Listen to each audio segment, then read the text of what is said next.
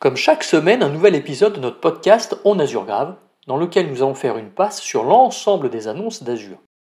Bienvenue sur le podcast On Azure Grave, dans lequel nous décryptons l'actualité du cloud Microsoft Azure semaine par semaine. Pour ne rien rater de nos épisodes, n'oubliez pas de vous abonner. Bonjour à tous. Pour ce nouvel épisode de podcast, nous allons évoquer l'actualité d'Azure pour la semaine 26, qui s'étale du 26 juin au 2 juillet. Je m'appelle Arnaud Morvillier, je suis architecte solution cloud Azure MVP et fondateur de la société Grown. Aujourd'hui, le podcast va s'articuler autour des deux sujets que sont les nouvelles de la semaine que nous vous avons spécialement euh, sélectionnées rien que pour vous, et nous terminerons avec les annonces en preview. Petit rappel, comme d'habitude, tout ce que nous allons aborder aujourd'hui est évidemment disponible sur les différents sites de Microsoft. Débutons notre épisode en parlant de l'adoption des pratiques FinOps dans Azure. Vous n'êtes pas sans savoir que l'utilisation du cloud propose de nombreux avantages comme la flexibilité, la réduction du time to market, une sécurité avancée ou encore la réalisation d'économies pour ne citer que. Concernant les économies, ce point est souvent un sujet de controverse car s'il n'y a pas de suivi des coûts, vos factures peuvent très vite grimper et devenir incontrôlables. C'est d'ailleurs pour cela, entre autres, que Azure s'adapte, mais adopte également des pratiques FinOps pour vous aider à gérer efficacement vos coûts. On le sait d'ailleurs tous que la gestion des coûts peut vraiment être une tannée. Pour ceux qui ont déjà reçu une facture cloud, c'est assez compliqué de s'y retrouver, mais c'est normal car plusieurs lignes euh, de dépenses peuvent rentrer en considération pour la facturation d'un service. Ça peut être l'ingestion des données, les données sortantes, le coût à la minute ou à la seconde, et ainsi il devient très vite compliqué de suivre et parfois même comprendre sa facture. Pour tenter de vous aider dans cette aventure, Microsoft propose une approche FinOps axée sur quatre piliers. Le premier pilier, la visibilité, consiste à fournir aux organisations les outils et les informations nécessaires pour comprendre et surveiller leurs dépenses cloud.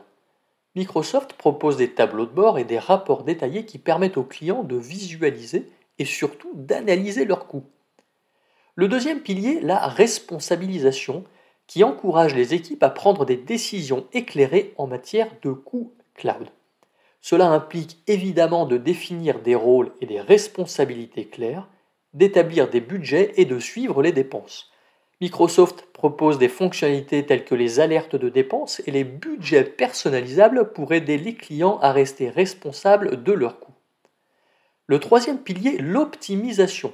Celui-ci vise à identifier les opportunités d'optimisation des coûts et à les mettre en œuvre. Microsoft propose des recommandations personnalisées pour optimiser les ressources cloud et propose des outils d'analyse des coûts avancés pour aider les clients à prendre des décisions éclairées. Donc ça peut être euh, le cas par exemple du service Azure Advisor. Et enfin, le quatrième pilier, la collaboration quant à lui, encourage la collaboration entre les équipes financières d'un côté, informatique et opérationnelle. Microsoft facilite d'ailleurs cette collaboration en offrant des fonctionnalités de partage des coûts et de gouvernance, ce qui permet aux différentes parties prenantes de travailler ensemble pour gérer les coûts et maximiser la valeur. Et oui, ce n'est pas facile, mais maintenant vous pouvez vous appuyer sur ces quatre piliers si vous rencontrez des difficultés au sein de votre entreprise. Passons maintenant à un autre sujet, à savoir la montée en compétences sur Azure. Est-ce que vous connaissez le programme 30 Days to Learn It, ou 30 jours pour apprendre en français? Ce programme est conçu pour vous aider à acquérir des compétences pratiques sur Azure en seulement 30 jours. Ah oui, seulement 30 jours, grâce à des ressources d'apprentissage gratuites et accessibles en ligne. Que vous soyez débutant ou que vous ayez une certaine expérience, ce programme est adapté à tous les niveaux. Chaque jour, le programme vous propose des leçons courtes et ciblées sur des sujets spécifiques, ce qui vous permet de progresser rapidement et à votre rythme. Vous apprendrez à configurer et à gérer des machines virtuelles, à créer des applications cloud, à mettre en place des bases de données, à gérer des ressources de stockage et à comprendre les principes fondamentaux de la sécurité dans Azure. Ce programme met l'accent sur la pratique et l'expérimentation.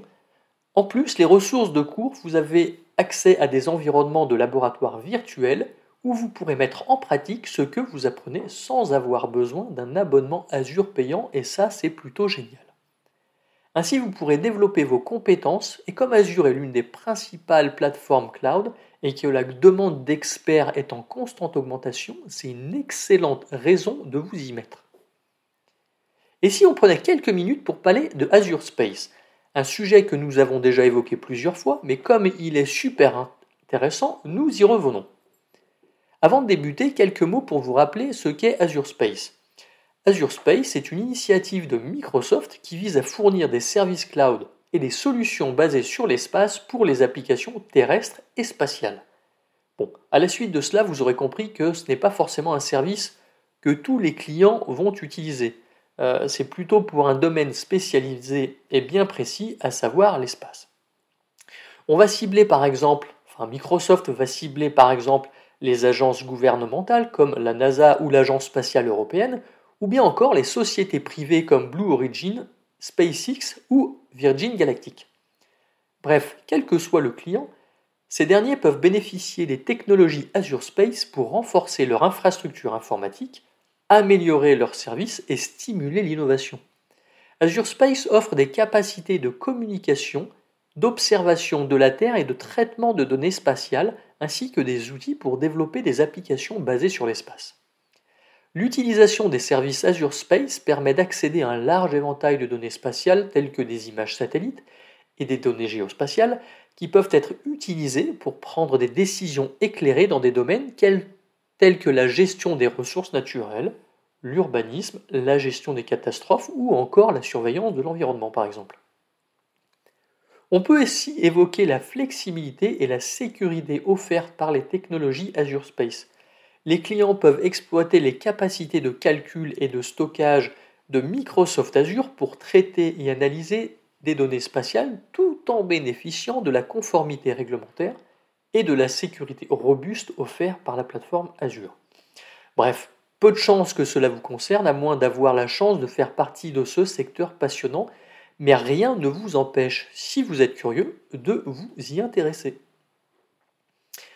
Maintenant que nous avons rêvé ensemble, nous allons pouvoir revenir à la réalité en parlant des, des annonces, et plus particulièrement celles en preview. D'ailleurs, la première concerne le service Azure OpenAI, pour lequel l'équipe produit annonce la possibilité d'utiliser vos propres données pour entraîner les modèles OpenAI tels que ChatGPT et DALI avec vos propres données. Mine de rien, ce n'est pas anodin car cette nouvelle fonctionnalité va vous permettre d'améliorer à la fois votre service client ou rationaliser la communication et pourquoi pas augmenter votre productivité. En tout cas, les possibilités sont énormes. Et pour que tout soit clair et qu'il n'y ait aucune ambiguïté, vos données ne seront utilisées que pour entraîner vos propres modèles à vous, et évidemment pas les modèles de l'ensemble des clients Azure. Ça, je souhaitais le préciser. Continuons avec un peu de réseau et notamment le service Application Gateway. Microsoft propose dorénavant pour les stratégies WAF régionales les règles par défaut en version 2.1. Plus communément appelées Default Rule Set ou DRS, elles sont basées sur les ensembles de règles de base CRS 3.3.2 euh, du projet Open Web Application Security Project ou OWASP auquel Microsoft ajoute ses propres règles développées par ses équipes euh, Microsoft Threat Intelligence. Ce qui est une excellente nouvelle pour traiter les règles d'exposition courante et réduire les faux positifs dans votre stratégie de protection de vos applications par Application Gateway.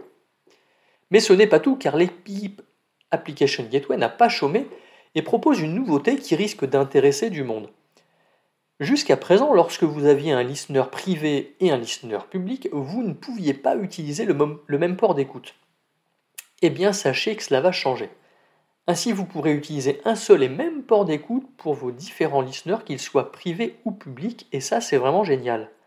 Euh, je pense que de nombreux clients étaient dans ce cas d'usage et devaient configurer des ports non standards ou personnaliser euh, des ports pour contourner cette contrainte technique. Après avoir parlé de réseau, l'un des piliers du cloud computing, nous allons maintenant aborder le stockage et nous allons commencer avec le service Azure NetApp Files qui propose désormais en preview le double chiffrement au repos. Alors, comment cela se traduit dans la pratique? En fait, le double chiffrement s'effectue sur deux couches différentes. La première couche, euh, le chiffrement s'effectue sur la couche matérielle, c'est-à-dire au niveau du stockage physique à l'aide de lecteurs certifiés FIPS 140-2. Et le second chiffrement s'effectue quant à lui sur la couche logicielle qui se trouve au niveau euh, des volumes que vous créez au sein de vos poules de capacité. Et cerise sur le gâteau, vous avez le choix entre l'utilisation de clés de chiffrement fournies par Microsoft, ou alors vous pouvez utiliser vos propres clés de chiffrement que vous pourrez évidemment stocker dans votre solution de Vault préférée, à savoir Azure Key Vault. On continue avec la brique stockage, mais nous passons maintenant à la dernière annonce de la semaine qui concerne Azure Elastic SAN. Alors pour rappel, le service Azure Elastic SAN, qui est comme son nom l'indique une solution SAN, est toujours en preview, mais cela n'empêche évidemment pas les équipes Microsoft de l'améliorer.